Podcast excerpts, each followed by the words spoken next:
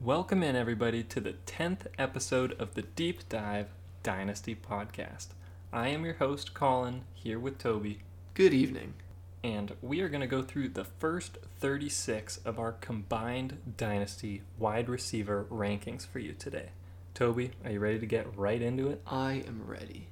Right off the top, as is tradition with almost every position, we're not wasting too much time with this one. From the Saints, you know him, Michael Thomas. It's Michael Thomas. He's your number one, or you're wrong. Yeah, it's the last few years I remember there being some debate. People were loving Juju. Odell stuck at the top for a while. I think this is the first offseason where everyone's mm-hmm. like, yeah, no, it's Michael Thomas. It's Thomas. Michael Thomas, yeah. Don't pick anyone else. Facto. Next tier is a group of four individuals, and they are as follows Davante Adams, Tyreek Hill, DeAndre Hopkins, Chris Godwin. I like that we can start right at number two into some big differences. When I was doing my own rankings, I had Davante Adams here in his own tier at number two because to me he is clearly the number two wide receiver, whereas Toby happened to have him at wide receiver four, below both Hopkins and Hill. So why don't we debate specifically DeAndre Hopkins versus Davante Adams? Why do you prefer Hopkins? I prefer Hopkins because I'm a believer in his career that is upcoming in Arizona. I think he could be part of a prolific passing offense that's just that kind of new variable that we haven't seen. I kind of know what we're going to get with Adams and Rodgers. It's going to be fantastic. He'd still be a great pick. He's still our consensus overall, too. But I think Hopkins just has that slight edge in what he could be. Whereas basically, I think Hopkins could be a little bit better, whereas Adams, I don't see, you know, an extra switch being added to his stats. honestly, I think the best argument against me to add on top of that is that Davante Adams throughout his career, really, other than when he was a rookie and maybe his sophomore season, he hasn't had too much target competition. And while you can project that this year that will continue, we can't continue to expect that they're not going to address wide receiver or Mhm. any pass catching position. And at some point down the line, he is going to face serious competition for the first time in a long time. Whereas someone like Hopkins has proven that he can overcome some competition and demand the ball regardless. I do expect that Adams will do the exact same thing, but it's added risk within him. DeAndre Hopkins, to me, though, I just think he is going to a worse situation. Not that it's a bad situation at all. He's got a great young quarterback in a high flying offense, but there's simply just added risk when you switch teams. We knew exactly what he was in Houston. He had Deshaun Watson and great rapport with him, and just by means of learning a new offense, he's of course aging. He's a little bit older than all of the other wide receivers we have at the top of our list. And for those reasons, I have DeAndre Hopkins a little bit lower than you do. Tyreek, maybe he has some off the field issues, but beyond that, he's, I would say he has off the field issues, but I guess maybe in the future something Yeah. could arise again. But he has Patrick Mahomes throwing to him. He's obviously incredibly young, and he's simply just productive. He breaks molds of what you expect from a wide receiver of his stature. Mm-hmm. He's just incredible as an athlete and has refined himself into an incredible wide receiver, technically. And one of these things you can see with guys such as Djax is you don't really lose this quality of speed that you have. Yes, you can become less agile in your route running as you become older and whatnot. Hill is still so young that he's still going to have this crazy burst for a very long time, meaning he'll continue to operate at a high level with also Mahomes for a long time. He's going to be fantastic. And the last member of that tier, we have Chris Godwin. Obviously, incredible season last year with Jameis Winston. And the reason we have him above Mike Evans, I would say, is particularly his age. And currently for this season, it's easy to project Godwin sliding right into that Edelman role for Tom Brady. The biggest question mark for Godwin because it's definitely not his talent at this point. It's just who will be the quarterback throwing him the ball in the future. And I trust that as long as they are able to find a decent option in an Arian system where you have the receiver playing out of the slot, it's so likely that he's going to get that target volume no matter what that I do still think he's quite safe. On podcast question, who's the backup quarterback to Tom Brady? Because I don't know it. I feel like it's Blaine Gabbert, but I could be wrong. Okay. I'll adjust my stats accordingly. Yeah, projecting forward, it's definitely someone incoming into the okay. into Yeah. the team. I want to look up right now. Gabbert. Great pull. It's, it's Blaine Gabbert is the backup. Okay. The next tier of names is eight members long. It is as follows DJ Moore, Mike Evans, AJ Brown, Kenny Golladay, Juju Smith Schuster, Amari Cooper, Allen Robinson, and Odell Beckham Jr. DJ Moore, atop of this list, he is really coming into his own for the Carolina Panthers. Yes, there's the risk of Teddy Bridgewater being his new quarterback, but this is a guy who has been a wide receiver one for his team, and he's going to be even better this season.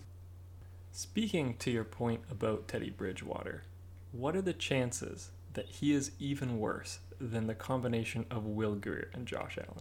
Disgustingly low. I won't say impossible because nothing's impossible in fantasy, but he's going to have a better quarterback.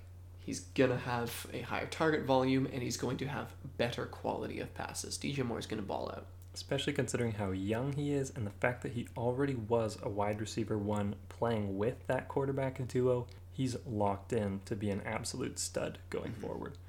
Mike Evans follows at wide receiver number seven. We already talked about him a little bit. He's just an incredible, perennially underrated wide receiver. Maybe up until this last year when I think he showed people that he really is going to stay at the wide receiver one level, no matter how much people want to push him down their rankings. Even with Chris Godwin in tandem, and despite quarterback question marks going forward beyond this year, you can be sure that Mike Evans can produce because his talent level is just high enough that it doesn't matter the team, it doesn't matter the quarterback. He's going to demand the ball and he's going to get it done whenever the ball's in his hands. I would also say Next Gen Stats has Tom Brady as one of the top 10 deep ball passes in the league. I think that's insane. However, he can still do it. He still did it last year, and Mike Evans, well, Chris Godwin is going to be the benefactor of Brady's ailing limbs. Brady still has the power to be sending these go routes to Evans, so I wouldn't put too much stock into Evans. You know, his deep threat hasn't vanished all of a sudden. He's still going to get large quantities of yards. Yeah, no, no. The package of three guys who follow right after Evans, we had some internal debate about. That is AJ Brown, Kenny Golladay, and Juju Smith Schuster. Toby, as the completely unbiased big Steelers fan, why did you have Juju at the top of these three? Juju has been fantastic every year he's played with Big Ben. He was terrible last season, didn't have Big Ben. I think he's going to come and he's going to have a fantastic season with Big Ben. If he stays on the Steelers and they pay him big bucks after his contract, he's going to be locked in and fantastic. I think if he leaves, it's going to be another wide receiver desperate team that wants him and gets him into another wide receiver one role. I think his longevity in the league is intact, and I think he's talented enough to command whatever target volume he gets. All three of these players are fairly young. Golladay, I promise you, is actually a bit older than you think, and Juju coming into the league at such a young age, it's funny to compare him to rookies this year and see that he's often younger than people who haven't even played an NFL snap yet. So those are definitely factors that you have to account for. But the reason why I have AJ Brown at the top of this list is just the utter dominance he showed last year. He's also just so large. Yeah, he's he- the he's largest guy on the football field. Yeah, he is incredibly impressive. Of course, everyone expects a bit of regression to hit him in this upcoming season, but in Dynasty, of course, we are looking long term.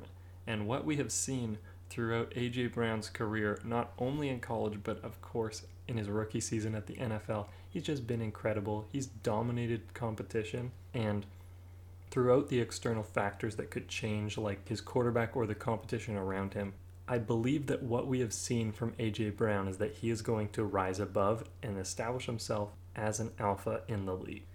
Kenny Golladay, you can talk about in a bit of a similar light in that he has just been so impressive despite having decent competition in someone like Marvin Jones and playing through pretty bad quarterback play last year once Stafford was out.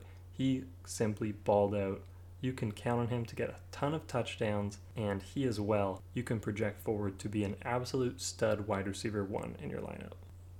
I would also say the Detroit Lions, hot take, are gonna be good this year. Oh, I hate saying it, but Kenny G is gonna be part of a much better offense. My retort would be that their offense will be good. I don't think their defense will. You know what? That that's fine. Better offense. Yeah, good I'll for take that, fantasy. I Mhm. can't see them making playoffs or anything like that. Final three names to close out this tier. We've got Amari Cooper, Allen Robinson, and Odell Beckham Jr. If any of you have seen the NFL Network, just put out a little special game planning thing with Amari Cooper, talking about his routes. He's a surprisingly smart individual, but Amari Cooper, obviously, with CeeDee Lamb coming to the team, you got to be worried. But how worried are you, Colin? My first comment is that I love Amari Cooper until he puts up a zero for me. CeeDee Lamb is a genuine threat to Amari Cooper, but I think that what is the most likely path if CeeDee Lamb does hit his ceiling is that in, I believe it is two years, Amari Cooper's contract, they have an out, and if CeeDee Lamb truly does establish himself as the alpha in that team, like a lot of us are projecting, then it's likely that Amari Cooper will go elsewhere at that point, and that's not necessarily that bad of a thing. He's likely going to get a ton of money again, be an incredibly relevant player, and the reason why he's this low is really that inconsistency. He is a bit of a strange player. There was a while when he was on the Raiders that he was really getting left for dead because owners were just frustrated with his output. Honestly, you just weren't able to trust him. And at least in Dallas, he has showed a bit more of that consistency that you need. Speaking of consistency, Toby, I am so disappointed in you. How dare you put Allen Robinson all the way down at wide receiver 15? Because I have him higher than a lot of these players. I have him at wide receiver 10. He falls in between here at wide receiver 12. What do you think about Allen Robinson? I love Allen Robinson. Me putting him at 15 doesn't mean I hate him. There's just other guys I enjoy. A Rob has suffered through some of the detritus of quarterbacks in his NFL career. Arguably, he's going to be catching passes from the best quarterback he's had, Nick Foles, if Oof. things unfold at some possible way. I think Allen Robinson is going to be another PPR machine, whether it's Trubisky or Foles. I'm not exactly sure who it's going to be yet. But as you're saying, his consistency pretty off the charts for the teams he's been playing for and who he's been catching balls from. I think he's going to be pretty great this year. Yeah, I think he's incredible. He's only 26 still, which seems surprising to me. It feels like his breakout season in Jacksonville was much longer ago, but he's really just the wide receiver that I think is the most underrated across the board. People just don't respect him. I really reaped the benefits of that last year where I owned him pretty much everywhere, and hopefully, people are finally wising up to the fact that Allen Robinson is a true alpha on his team, and that's not going to change with competition. It's not going to change if he leaves the Bears and goes elsewhere. He is going to command targets no matter what because he is just an incredible wide receiver. And hopefully, the response to him all the way up here at wide receiver 12 is not that that's too high because I don't think it is at all. I could see him going all the way up as high as 10, and that is actually where he fit into my own personal rankings. Someone who fell quite a bit from last year, in contrast to Allen Robinson, is Odell Beckham, who lands at wide receiver 13. We all know who Odell is. Of course, he's an incredibly big figure in the NFL, and it's hard to know exactly what's going to happen on this Browns team with him because everyone saw it last year. He got completely outproduced by Jarvis Landry. The real question is is that going to change this year because he might be healthier? I think he's not only going to be healthier, but he's going to have more rapport and a better season with Baker Mayfield. Do I think he's going to shoot up to the astronomical heights that he was with Eli Manning in his glory days? No, but I think there is a 100% going to be a better version of Odell Beckham Jr. on your fantasy team and in your fantasy lineups next year. And that's why he's part of this tier for me. Mm-hmm. You would watch some games, and I don't usually like to fall into this narrative very often, but he really seemed just completely out of sync with Baker Mayfield last year. And the most likely scenario in my mind is that they've been working together for a lot longer now.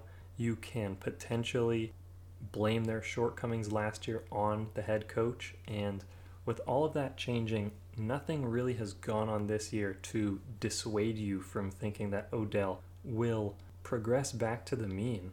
And the mean for Odell in most of his career is being a wide receiver one. I think as long as he can stay healthy, he's going to be back to being Odell. A very large tier follows this group all the way from wide receiver 14 to wide receiver 26. 13 guys. Let's break it down one by one, or maybe even to start two by two, because these two are from the exact same team Julio Jones and Calvin Ridley. Super hard to separate between these guys. Julio Jones has established himself as a Hall of Fame wide receiver. Calvin Ridley is going to at one point in time dethrone him. Maybe that'll just be his retirement. But honestly, it's super hard to put one of these guys over the other. The reason we have Julio for me is that I still think he has at least two or three insanely productive years left with Matt Ryan. One thing I've found in the community with Calvin Ridley specifically is that people are out there who are absolutely sky high on this guy. And in general, he's a dynasty sell for me. I am a bit scared that he's really never going to take over that alpha role. There's a lot of underlying stats like his ability to get yards after the catch and not just fall down as soon as the ball's in his hands and all of those type of things suggest that he might be ideally put in a secondary role where he has thrived and I expect will thrive to a certain extent beside Julio Jones. But in my own projections, I think it probably will be retirement that finally puts him into that number one role. And at that point, it might become clear that that isn't the role he should be. And maybe that's when they bring in another wide receiver or they're drafting because there is at least a possibility that Calvin Ridley is a secondary wide receiver and may not ascend to the levels that some people project him to. Next two names up the list are Courtland Sutton and Cooper Kupp. Courtland Sutton is a guy whose draft stock has plummeted with the draft. However, he proved himself to be a wide receiver one last season. He has the rapport with Lock. Although Lock is a little bit frightening to be relying on to supply Courtland Sutton with targets next year, I believe he will still maintain his elite level of play in the 2020 season. Compared to a lot of people, I'm a bit lower on the pieces that Denver brought in. I'm not very big on KJ Hamler. I'm not very big on Albert O and I'm really not that big on Jeudy. I obviously see that he is a good wide receiver, but somewhat like Calvin Ridley, I think I see that he is a very good number two for a team and maybe not a number one. I think Courtland Sutton could stay as that number one. Honestly, once the Jeudy pick got made, and even before the draft, when there were so many rumors about them wanting to go and use that 15th overall pick on a wide receiver, I thought the market was really going to sour on Courtland Sutton, and I'm actually surprised and a bit disappointed that they didn't because I wanted to buy him everywhere. There's a lot of people that have him higher than we do here at wide receiver 16, and that's really surprising to me because of the incoming competition and because of the question marks at quarterback. But in general, I still think he has an incredibly high ceiling and could just prove that he is a better wide receiver than Jerry Jeudy. Cooper Kupp is a bit of an interesting discussion to me because he's actually not that young despite not spending that much time in the league so far. He, of course, has had flashes of being an absolute stud early in the 2019 season, for example. He was incredible, but then as the offense shifted into using two tight ends, he disappeared and he wasn't even the guy who stayed on the field all the time. That was Robert Woods. So I think there's actually some significant risk with Kupp, but he could prove that the first half of last year could become the new norm and he could be a perennial wide receiver one. Diggs is another guy that I think I could group in with those other people where there's a big risk but big mm-hmm. reward. He's obviously going from Cousins to Josh Allen, which on paper is a downgrade, but you never really know how a wide receiver is going to fit into an offense or how the coaching staff plans to use a player that they just spent so much capital yeah. on. I think with the sheer amount of cash thrown at Diggs, he's going to be a guy getting the ball. And Josh Allen, as we know, has an absolute bomb of an arm. And Diggs, not only does he have his elite route running, he also has the blazing speed. He's going to get some great deep ball action. And he is super exciting in Buffalo. I like it. Next name up on the list CeeDee Lamb. My favorite wide receiver on paper coming into the draft. Obviously, he's not heading into a fantastic situation. He's going to be behind Cooper and Gallup, I guess, for the immediate onset of the season. But I have high hopes for CeeDee Lamb and what he's going to do under Dak Prescott. He's just an incredible player. He is largely charted as one of the best wide receiver prospects to come out in a long time out of college. And despite the immediate competition, there has been rumors of the team not liking Gallup as much, the team setting up Cooper's contract so that they could get out within a couple years. He may have been a luxury pick to the Dallas Cowboys at the time, but they were happy to pounce on that luxury because CeeDee Lamb is an impressive wide receiver, and I really do think that at some point in his career he is going to be the number one for his team. He kind of kicks off a group of quite young players, other than a few sprinklings of veterans that extends quite far down our tiers. DK Metcalf, DJ Chark, and Terry McLaurin are the next three. All have proven themselves very effective last year. Three incredible, not quite rookie seasons for DJ Chark, but rookie seasons for the other two. And they've really just impressed on the field. The reason DK Metcalf is ahead of these three for me is he proved himself to be fantastic on all parts of the field when I had low expectations for him coming into the season. Him and Wilson are on the same page, and he was running not the entire route tree, but he was running with success whatever he was doing. And I think he has a extremely fruitful career ahead of him. Not to say that Chark and McLaurin don't, but I think he proved to be the most consistent of that grouping of three. Chark and McLaurin are almost indis- indistinguishable in my rankings. So Chark edging out McLaurin for me is just because I trust Minshew over Dwayne Haskins, and that trust is not founded in anything other than just the eye test of what I've seen. Yeah, DK Metcalf, of course, he's got Lockett to compete with, but the ceiling for an athlete of his level, if he is able to train and develop into more of a route runner, he can just physically dominate people in the same way that we saw AJ Brown doing so in his first season. So the ceiling is incredibly high with Metcalf. With the other two, very impressive seasons last year. I think they could profile as number ones, but down the line, there is some risk that they may may not be able to hit that ceiling, meaning that each of them to me have probably a wide receiver three floor, which is pretty crazy to think of considering how productive they both were in their rookie and sophomore seasons. Breaking up the young guns, Keenan Allen comes in at wide receiver 23. We've talked about Allen before. I think he is just incredibly underrated. I know the quarterback situation around him is maybe not perfect right now, but Herbert could prove a lot of his doubters wrong.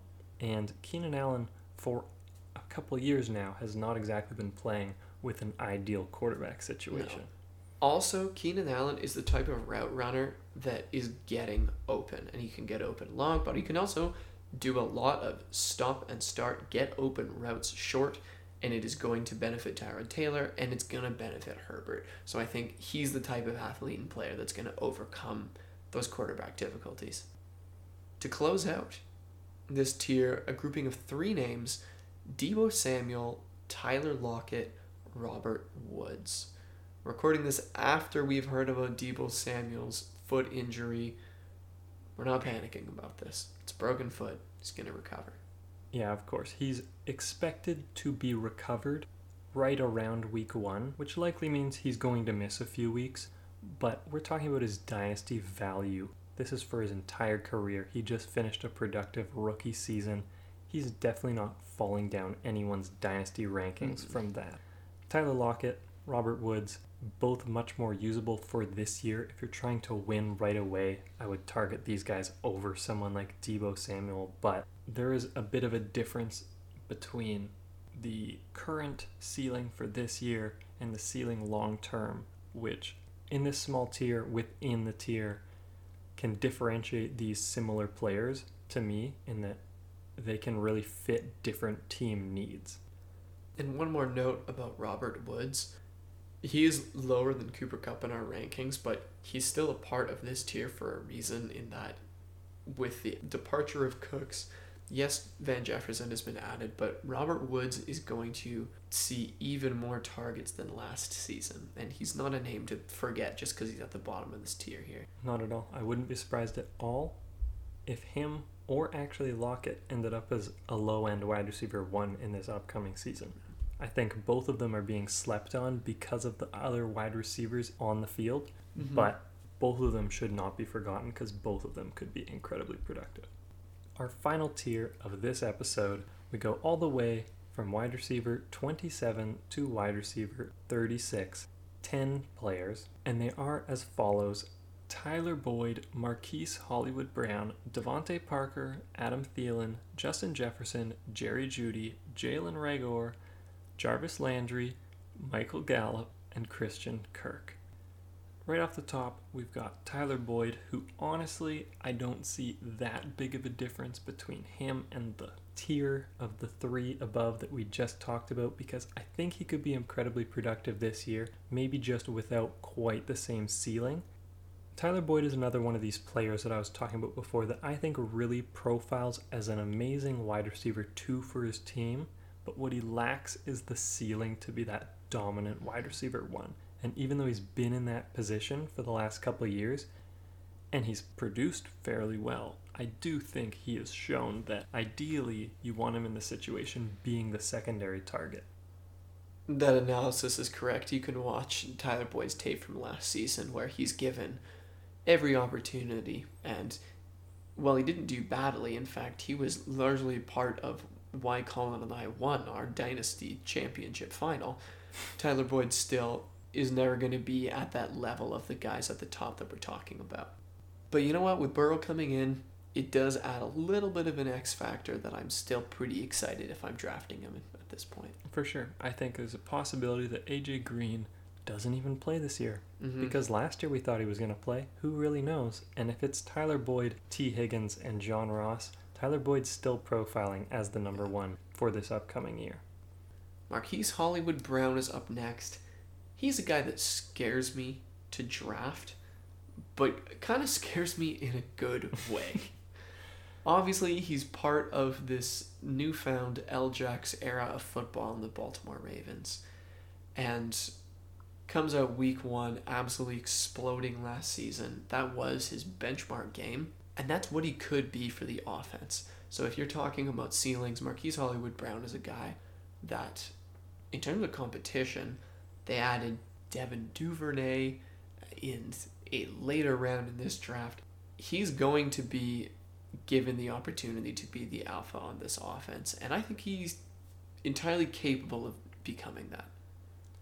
He is another one of those players. We talked about Tyreek as Tyreek breaks your model of what you project out to be that elite wide receiver. And we haven't seen enough from Hollywood Brown to say that yet. That's why he's all the way here at wide receiver 28. But he has that possibility that he is another wide receiver model breaker in that he might just be that elite level of talent that even though he's so small and you think, oh, he can't demand that many targets and he's more of the speedy deep ball guy, he might just prove that all wrong and demand those wide receiver one targets despite his small frame. This might surprise some people, but these next two wide receivers I actually see in an incredibly similar light. They are DeVante Parker and Adam Thielen two players that I think are going to be really good this year, but I have some pretty big question marks about going forward. I don't think that's a surprise when talking about Adam Thielen, but mm-hmm. I am not very bought into Parker in the long term. Not a big Parker and Tua combo fan? I just don't know. We can't project that because one year with Fitzmagic he was targeted a lot after tons of years of being useless. Yeah. That he's just suddenly going to find the same rapport with a different quarterback. Maybe Preston Williams, maybe some other future wide receiver just totally takes over that alpha role. I don't think I can be confident at all that he's going to maintain this wide receiver one role, even though he excelled when finally put in that role last year. Adam Thielen, I am confident will have an incredible 2020 season, but that could be it. Honestly, he could go by the wayside in the way that Baldwin did a couple years ago, where he very quickly went from a fantastic, usable receiver to just out of the league. I could actually see that with Thielen, and his future is a complete question mark to me, even though I want him as much as I can in redraft leagues. Yeah, I think he doesn't have the injury history that Baldwin has, so I'd probably give him more than one year that I'm confident about. I could I could easily see him 2021. This is a guy I'm taking in early-ish rounds in redraft. Mm-hmm. But his his longevity in the league is why he's sliding in here at wide receiver 30. Mm-hmm. Next up on the list is his new counterpart in purple, Justin Jefferson. It's actually funny. I didn't even piece together their teammates yeah. right beside each other here.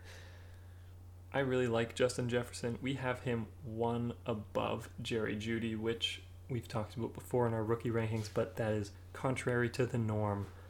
Justin Jefferson is just an incredible athlete who continued to get better and better throughout college. And then he lands in a situation that I think is very advantageous. Obviously, you have Adam Thielen there, who, like I said, is a bit older, his future may be a bit up in the air in the long term, and waiting to step into that number one role is Justin Jefferson. What I really like about him as a rookie is I can immediately project that he is going to be on the field and relevant in year one. That's what you need out of rookies in general is you want them to accrue value right away, and I'm confident that Jefferson will do so in year one. With Jerry Jeudy and Jalen Reagor, I have less confidence in that because they both have deeper rosters to contend with. Jerry Jeudy, I would definitely project to be the number two on Denver, but it wouldn't surprise me if he does need to earn some of those snaps on Denver.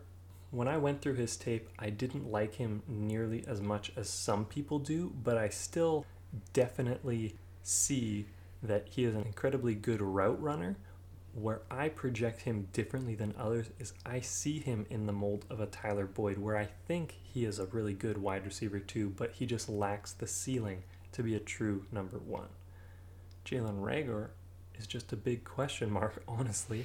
He's really fast, he looked really good against pretty bad competition, and in the similar way that we thought JJ Arcega Whiteside was going to step into a great role last year, especially with injuries there's the chance that Jalen Reagor could just lead the team in targets this year. We don't know. But he could also not really find the field. That's the issue. It's just really difficult to know what you're getting with Jalen Reagor.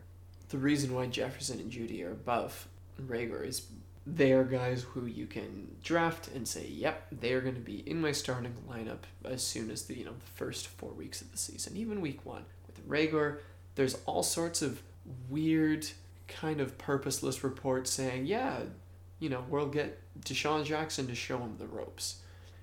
I don't know where he's going to be in the depth chart. And it's too hard to project right now. So that's why he's going to be lower than those other two rookies for me. Final three names of this list are Jarvis Landry, Michael Gallup, and Christian Kirk. Jarvis Landry, we already mentioned once, who was outproducing OBJ in terms of what he was demanding. He's consistently been a guy who you can trust in the middle tiers of your wide receivers to get you points when you need them. You think it's going to continue with Baker this year? Yeah, I think he's another one of these guys that's just always undervalued, and people don't think that he has the ceiling, even though he's been a wide receiver one a lot of times. Sure, I don't think Jarvis Landry can be the wide receiver one, but very, very few wide receivers can. The upside with Jarvis is that he does exactly what he did last year and end up as an incredibly important wide receiver on your roster. And the downside to me is that he's pretty safe and that his targets are still going to be high enough that he's very relevant. What people seem to be afraid of with Jarvis is that he's a number two for his team because Odell is the alpha, but that isn't even a guarantee because if you look as far back as last year, he just outperformed Odell mm-hmm. Beckham. Jr.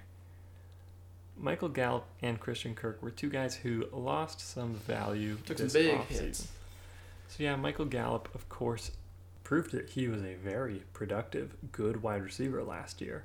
And I think on the surface, it's why people were surprised that CeeDee Lamb ended up in Dallas because he just looks really good.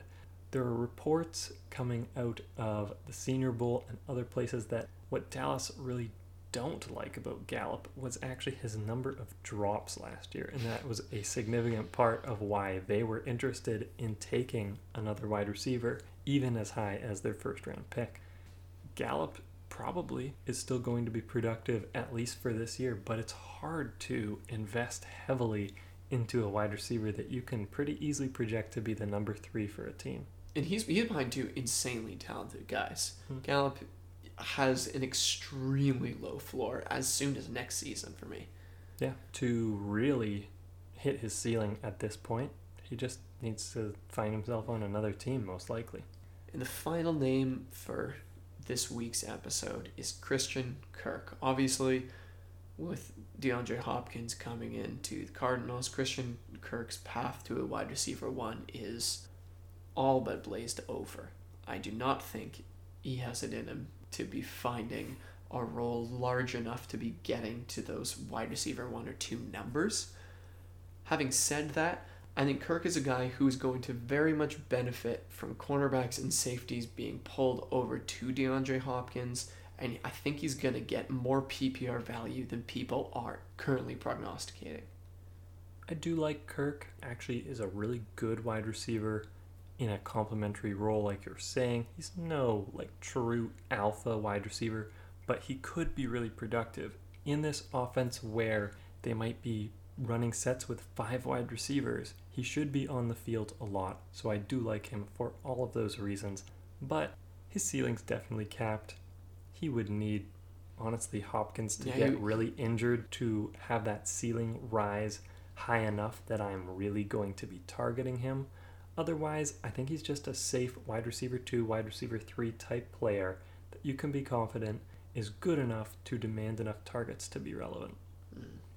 That is our first 36 wide receivers. We are going to do 36 more next week. But of course, before we close it out, we're going to play our favorite game Guess That Dynasty Target. Here we go. I'm going to ask five questions to you, Colin. They will range in difficulty from more obscure to more obvious as we go down. It's your job to guess the name as quickly as possible. Hint number one I'm a 25 year old running back, and last year I had a game in which I scored 36 fantasy points. Half point PPR scoring. I think I might get this one. Question one Jordan Howard. Great guess. But no. Damn. it's a great guess.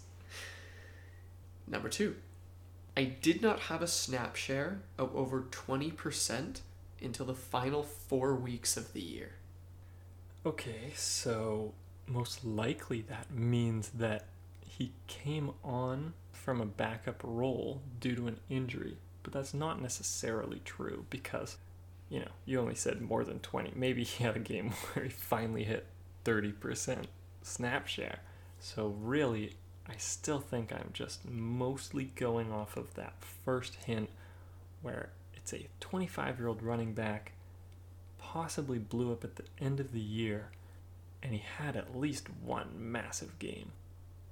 I don't know if this is necessarily the best guess, but I know this player wasn't on his team until late in the season, and it's definitely possible he had somewhere near a 37 point game. So I'm going to guess Kenyon Drake. Another great guess, but another incorrect one, unfortunately. I feel like he was on the Cardinals before the final four weeks, so I don't know. so. Any. Third clip. My team has added zero RBs this offseason and has lost one to free agency.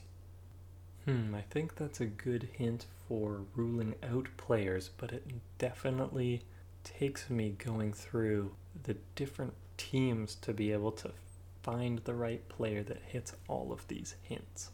I'll do a brief recap. Sure. 25 year old running back. Last year I had a game in which I scored 36 half point PPR fantasy points. Didn't really ever play until the final four weeks of the year. My team has added zero RBs this offseason. Lost one to free agency. I was thinking maybe Kareem Hunt, but now that I'm thinking about that last clue a bit more, I can't think of a running back that they lost this offseason. They still have Hilliard and anyone beyond that. Of course, maybe they lost someone to free agency, but not anyone relevant. I'm just going through young running backs that had the possibility of blowing up for such a big game. The thought went through my head of Duke Johnson because they lost Carlos Hyde this most recent season and he's probably around 25. But I don't know if he would have not played up to 20% of snaps until the very end of the year. I see no reason why it would have been that low of a number. Just because I know that he came in as the backup where he originally wasn't and then he did play some snaps at the end of the year. I'm not sure if he ever blew up to this extent, but my guess is going to be Boston Scott. You got it, baby. Boston Scott. Well done. A huge pull there. My next clue was going to be I'm an extremely small running back that plays for a team that is a bird. the bird team. So let me convince you listeners right now why Boston Scott is a dynasty buy. Okay? Now you may be thinking, Boston Scott? What? That's a silly pull. I absolutely do not think so.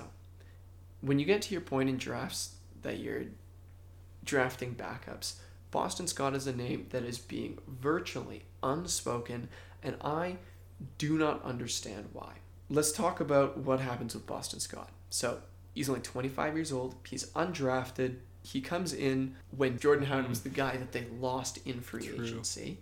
So Darren Sproles, Jordan Howard get injured, and it's Michael Sanders' time. Sanders was not injured in any way for the games when Boston Scott comes in and plays. Boston Scott comes in week 14, Miles Sanders is putting up at, you know, nice 12 points. Boston Scott puts up 24, 24.8 even. Then, even when Miles Sanders is playing, another 13, 8, and then Miles Sanders Another good game, 16. Awesome. Boston Scott, 36. He had 19 rushing attempts, 54 yards, 3 touchdowns, 6 targets, 5 receptions for 84 yards. Boston Scott is a backup running back. Totally understand that. But in Dynasty, you need to be taking guys that are sometimes going to be on the field. Now, unlike taking a Ryquell Armstead, for example, where you're only going to get in if there's injuries, you can take past precedent, you can take what the coaches are saying now, and you can take what happened in those four games and know that Boston Scott is going to be part of a committee. He's not going to be a huge 50 50 timeshare by any extent, but he is a guy who's a backup going into a team who have Miles Sanders, who is awesome, take nothing away from him. Miles Sanders never played 100% of the snaps. In fact, for the for a large portion of the games in a season, he was, you know, around 50 to 80.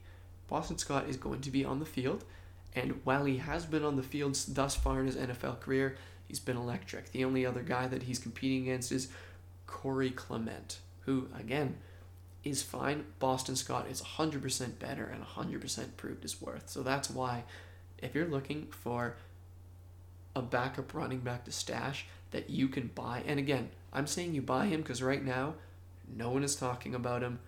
Going to be part of a committee, going to get you points in the 2020 season guaranteed. Really, anytime there is a cheap handcuff that has such incredible upside built in, I will never be against that recommendation if you can get him for cheap. He's currently going off as the running back 62 by Fantasy Pros, and that is pretty low for sure. He's amongst other handcuffs that have a lot less upside, even if they were to have the injury in front of them. And what I do like about Boston Scott, beyond obviously a 36 point game that I don't remember. Good he, for yeah, he, and you know what? He won a bunch of internal team awards and funny yeah. stuff. He it was against the Giants. He was exploding. Yeah, I mean, we have seen that he has the potential to really surprise and really be impressive. The one issue I would say with Boston Scott for me is that we know that the Eagles have tried to sign running back free agents. They wanted Carlos Hyde to put in a bit mm-hmm. of a timeshare with Miles Sanders. By the way, called him Michael Sanders earlier, but it's Miles. Bad. I was just letting you rant. It's okay. Yeah. You know his name's Miles. Anyway, yeah, they were trying to bring in other backups, and that doesn't scream confidence to me. If Miles Sanders ever really were to get injured, I don't think Boston Scott would probably be a starter. I think they would just bring someone in and have somewhat of a timeshare, but that doesn't mean that he's not going to produce. What we've seen out of him so far is that he can be productive, and so I buy in. He is a good dynasty buy. That is it for us. We are going to close out the show here. We will see you again next week, of course, with our wide receiver rankings from 37 all the way up to 72 please find us on Twitter and Reddit. We are at Deep Dive Dynasty on both, and you can always DM us there. DMs are always open, and we can help you with whatever questions you might have about your Dynasty rosters. That is all from us. I am Colin here with my co host Toby. See you later, Boston Scott owners. Thanks a lot, guys.